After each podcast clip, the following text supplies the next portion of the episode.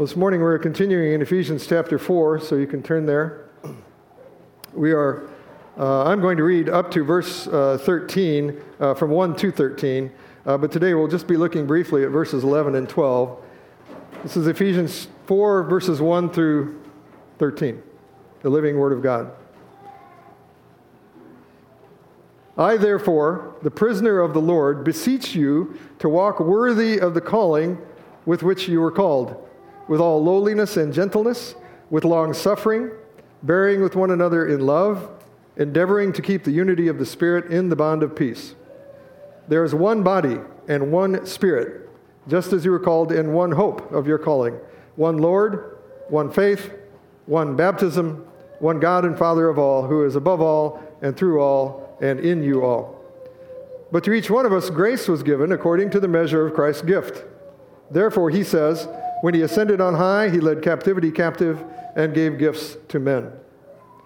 Now, this he ascended, what does it mean but that he also first descended into the lower, lower parts of the earth? He who descended is also the one who ascended far above all the heavens, that he might fill all things.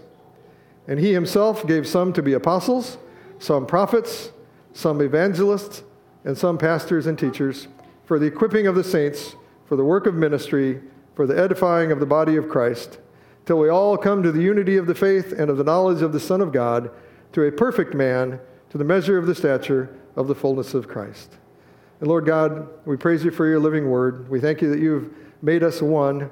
And so we pray that as one, we delight now in your word. And we love you, we praise you, and ask these things in Jesus' name. Amen. Well, we saw the last time that I shared that each one of us, to each one of us, grace was given. In other words, uh, grace, gifts were distributed by the Spirit to each of us, each of us here, according to the particular measure uh, determined by the Lord uh, to make us one in Him. We are gifted in order to show the unity of, of the body and to show that oneness through our acts of love to each other, our acts of service to each other by using these gifts. It's a display of his gifts to the world. And all gifts are given, as, we, as I read in verse 13, to come to the unity of the faith and the knowledge of the Son of God. So there's a purpose for those gifts. And he is using that in this church to bring us to unity and to a greater knowledge of the Son of God. Now, verse 11, it begins, this is a very long sentence or thought here, which are common in Ephesians actually. It begins uh, and it ends in verse 16, basically. But it begins to mention some specific gifts in this case, in verse 11, given to the church to equip the body for these works of uh, ministry that we're all called to do. We are all to offer our particular service and the use of these gifts to the Lord. We're to be living sacrifices. We're to give them to Him and serve Him, that He might be honored and His church built up. And some of those gifts are given and are needed by those who lead and by those who teach and serve in the name of the Lord. In verse 11, it says, He Himself, that is the Lord Jesus Christ Himself, that is the ascended Lord, seated at the right hand of the Father, He Himself gave some to be apostles, some prophets, some evangelists, and some pastors and teachers. In many commentaries, uh, that is translated as pastor teachers. It's one person. Now, all of these gifts to the leaders of the church are to help equip the saints to serve by the teaching of the Word of God, which will then build up the body of Christ. We cannot grow without the Word of God being taught, without us seeking it, learning it, and applying it to our lives. The Word of God sanctifies us. Now, your elders have been called to help this flock uh, of the Lord assembled here uh, to learn to use your gifts to recognize them, to hear the Word of God. And uh, using this, these gifts would happen first in this body, primarily in this body. It, it, you learn it in your own family, you learn it in this church family, and it's to equip you for the work of ministry. Now, the word equip means uh, to perfect. Uh, not that you will be perfect, we will make you perfect, but it's to uh, head you in that direction and to help complete you and to point you to your service to King Jesus. Now, in many versions, this work of ministry is translated works of service. Works of service. And we ask that you pray for us. Your elders ask that you pray for us that we might effectively equip you for these works of service that you are called to do. and uh, that we would all continue to grow here in the grace and the knowledge of the Lord Jesus. And you all have some responsibility in helping each other, as you know. Hebrews 10 24 and 25. And let us consider one another in order to stir up love and good works, not forsaking the assembling of ourselves together, as is the manner of some, but exhorting one another, and so much more as you see the day approaching. We are to, you are to exhort each other and to bless each other with the gifts that you've been given. Your elders have a, a specific calling in this, stirring you up to love and good works. That is our desire. But you are also to be always doing, going about using your gifts in service in this body.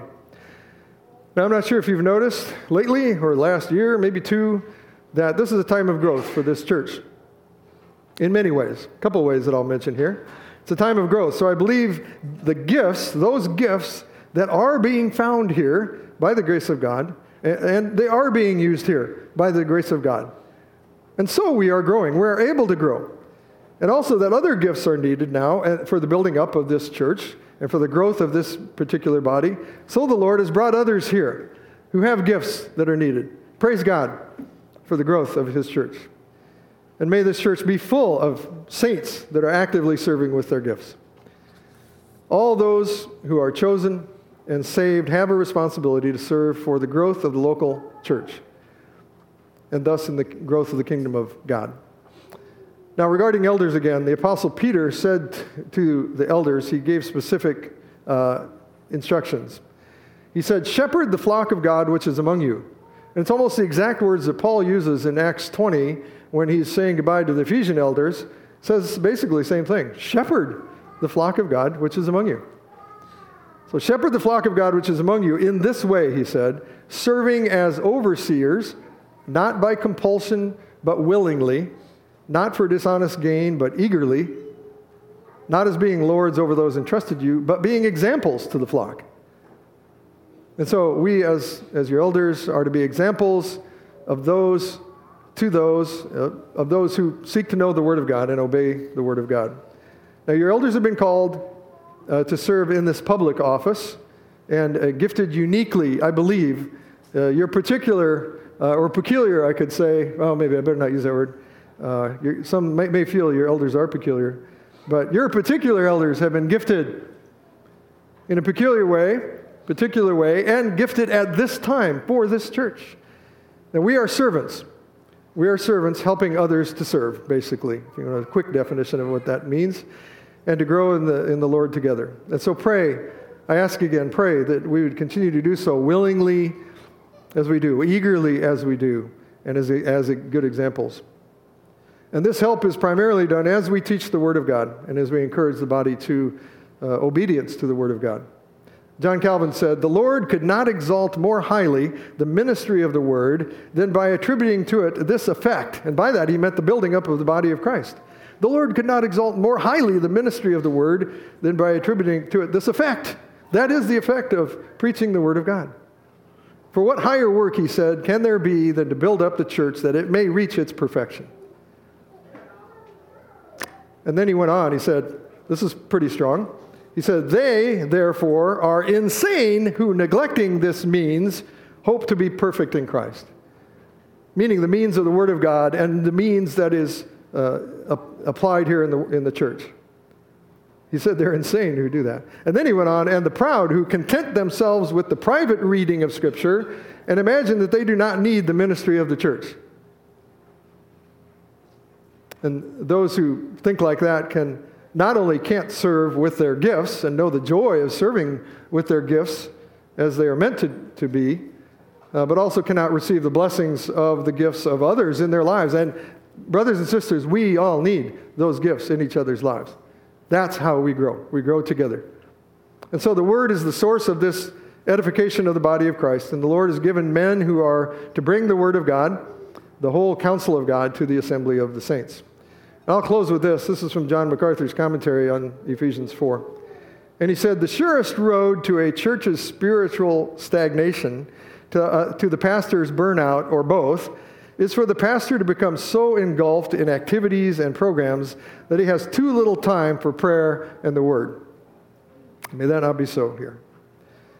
And then he went on, and programs that succeed, in other words, I think what he meant was, you know, you get a lot of people or a lot of money or something on a big building, I'm not sure. But he said, and programs that succeed can be even more destructive than those that fail if they are done in the flesh and for human satisfaction rather than the Lord's glory. He said, it is a lack of the knowledge of God's word and obedience to it, not lack of programs and methods that destroy his people, that destroy his church. Uh, look up Hosea 4 6. And so when churches fail, he said, it is not because of weak programs, but because of weak teaching. Now, this church, as you know, has never been program driven. And may it continue to be, and even more so be, by the grace of God, a word centered church with people who love the Word of God because they are filled with the Spirit of God. Let's pray. Oh Lord, how good you are to us, and how kind to give gifts to your church by your Spirit to make us one in you, to enable us to be a part of building up and strengthening your people together in your church, and to take dominion in your name and to worship you. And oh, that we here would be men and women and boys and girls who love your word with all that is within us and who obey it by your grace because we love you, our Lord and Savior. Lord, help us now to come rightly to your table in obedience to your word, to remember your sacrifice for us on the cross, your victory and your resurrection, and your grace and the gifts that you have given to us. Lord, we offer ourselves to you, we offer our gifts to you, and we ask this in the name of Jesus Christ, our Redeemer. Amen.